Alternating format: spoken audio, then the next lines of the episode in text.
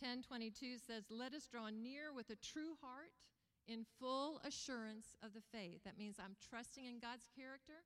I have faith in his character, so I'm going to come before him and show that by having a conversation with him.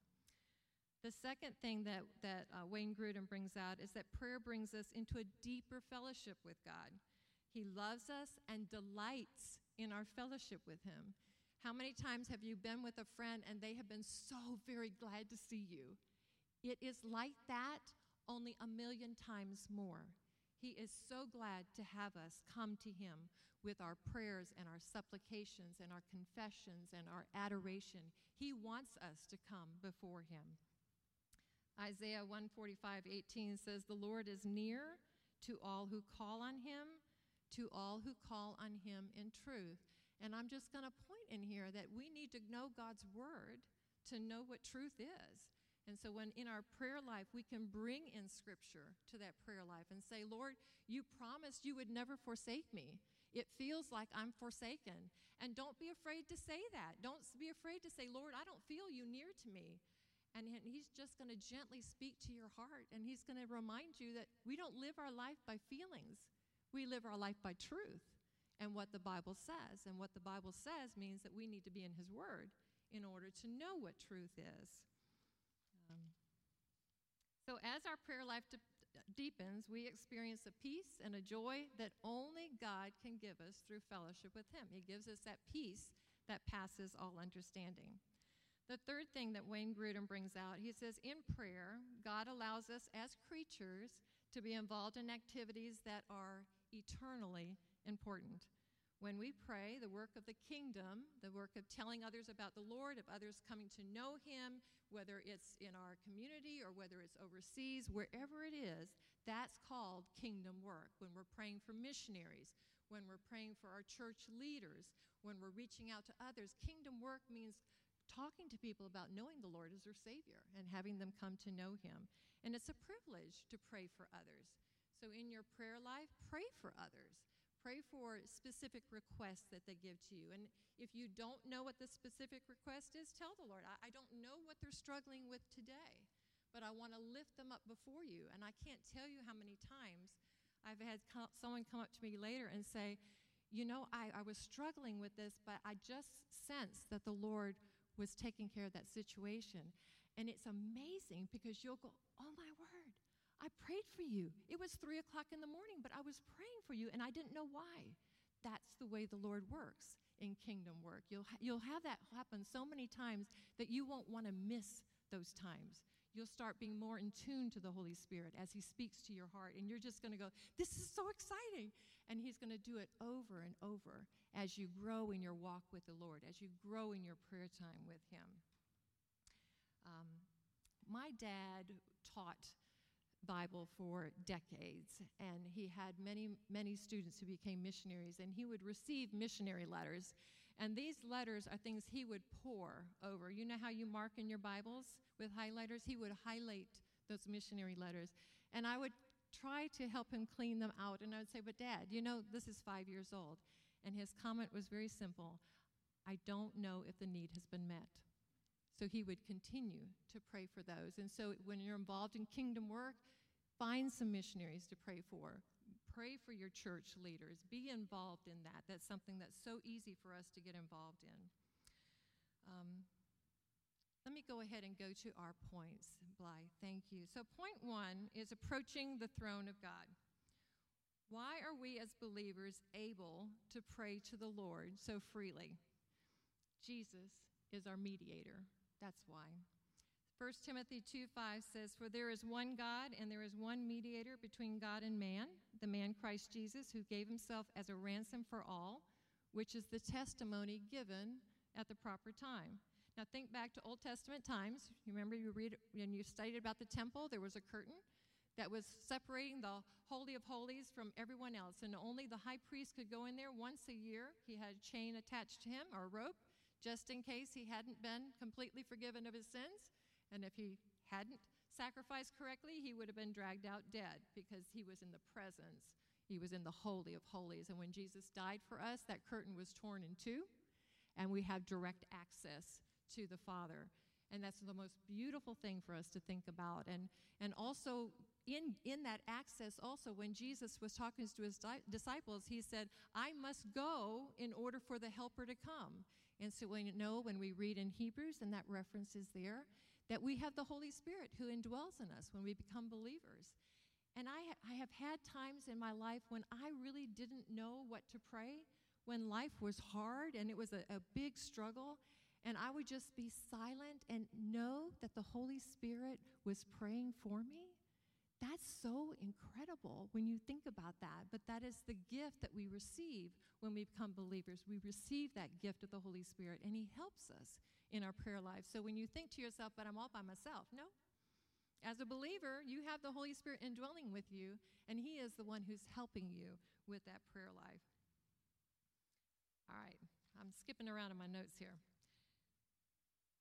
I want to know if there has been an experience in your life, a time in your life when life was so heavy or you were angry or so overjoyed that you didn't know what to pray. And that's really what I'm talking about. When our oldest son was about 14 years old, he was diagnosed with Hodgkin's disease. And, you know, those of you who have been through something like this, you know that you feel like your life stops for a moment. When you go in to have the radiation appointments or the chemo appointments, you feel like life has time has stood still, and it's a hard time, but it's a time of growth also. And I remember kneeling in our pantry. The door is shut. I needed time by myself and just crying out to the Lord. What do you want me to do? How can I help James? What are you doing to our family? Because that's okay to ask that too. It's okay to struggle with those kind of things. And I remember just lifting up my hands, and I felt hands holding my hands. Now, ladies, I wish my prayer life was like that every single day, because that's what it can be like. But for that moment, I felt that, and that is what I long for my prayer life to be every day, to feel that presence of the Holy Spirit with me, praying with me, healing me, giving me a peace that passes understanding. It is so beautiful. So when you feel something, when you experience something like that, let it be something that you long for and work for every time by having a daily time of prayer with the Lord. It doesn't have to be a regimented thing. It can be 5 minutes. It can be 15 minutes. It can be 5 hours. I don't know what your time looks like, but make sure that you're spending time with the Lord in prayer every day. If you had a friend who only called you when they needed something, you know where I'm going. What would that be like? How would you feel? Would you feel like that person loved you or cared about you or wanted that relationship to grow? You would kind of think, well, that was nice, but what do they want this time, the next time they would call? So with the Lord, he wants us to come before him on a regular basis. And so just do it. Just come before him on a regular basis.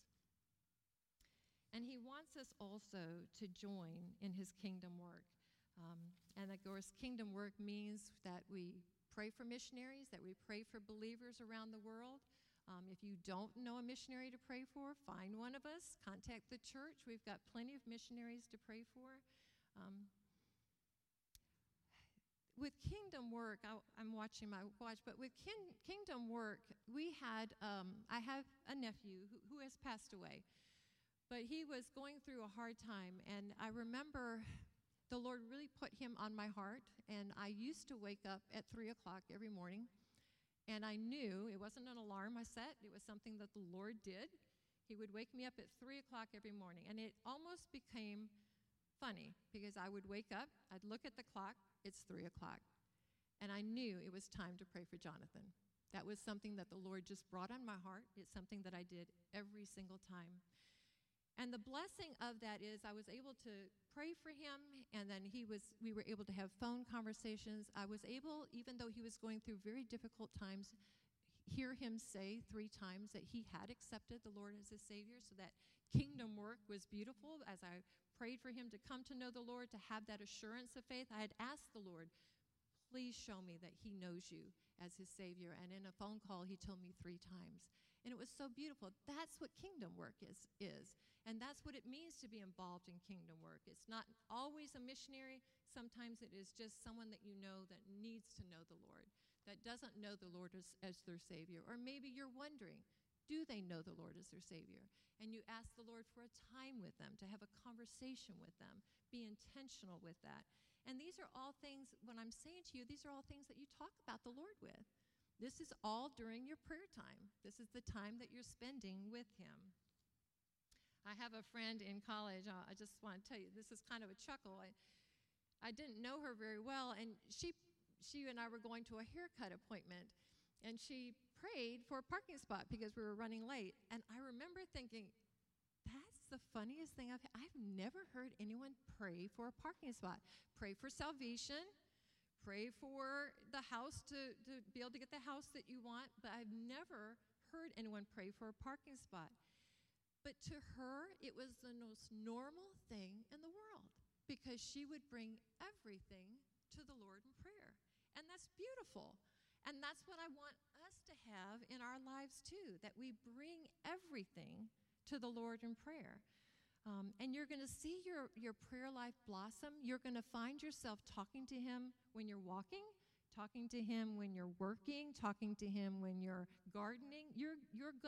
The more you talk with Him, the closer that you're going to feel, and I don't like that word, but the closer you will be to the Lord, because you're putting your trust in Him and His character. You know that He's listening to you. The Bible tells us that He's listening to you. When I used to run, I don't anymore. When I used to run, I used to go along a pathway, and sometimes I would find the funniest looking bugs. And while I'm running, I'm praying, and I would look at that bug and I said, Lord, that's so funny. And I realized that is so sweet, that even when I'm praying to the Lord, I can look at His creation and I can laugh with Him at how funny that bug was that He created. That's the sweetness that I'm talking about. There is a sweetness that develops as you develop your prayer life with Him.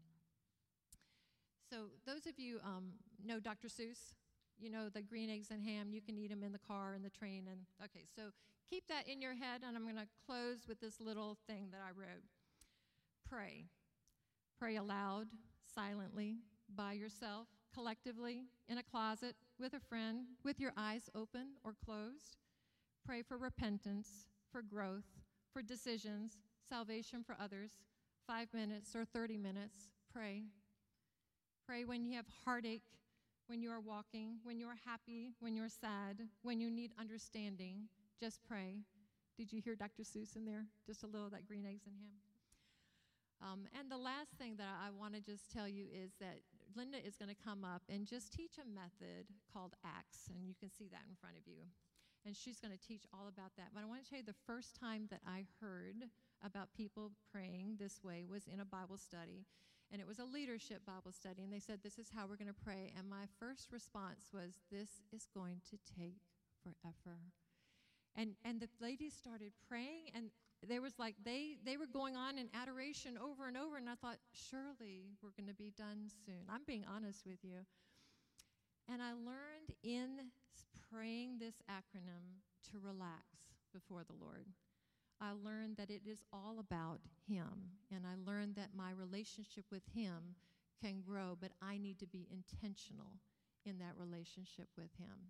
So that's what I wanted to leave you with. Now, we're going to have another song by McKenna, and then Linda is going to come up and teach us about this acronym.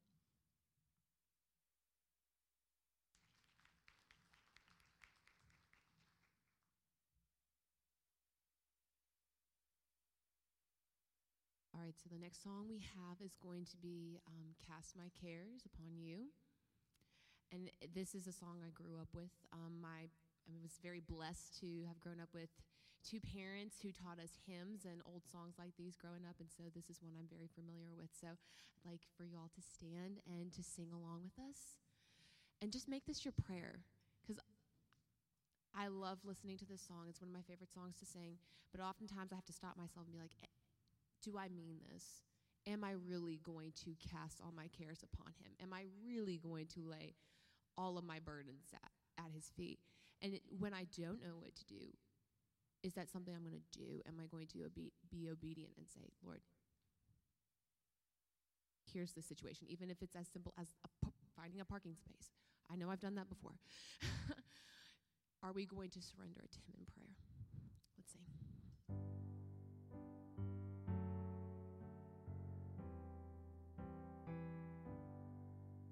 I will cast all my cares upon you.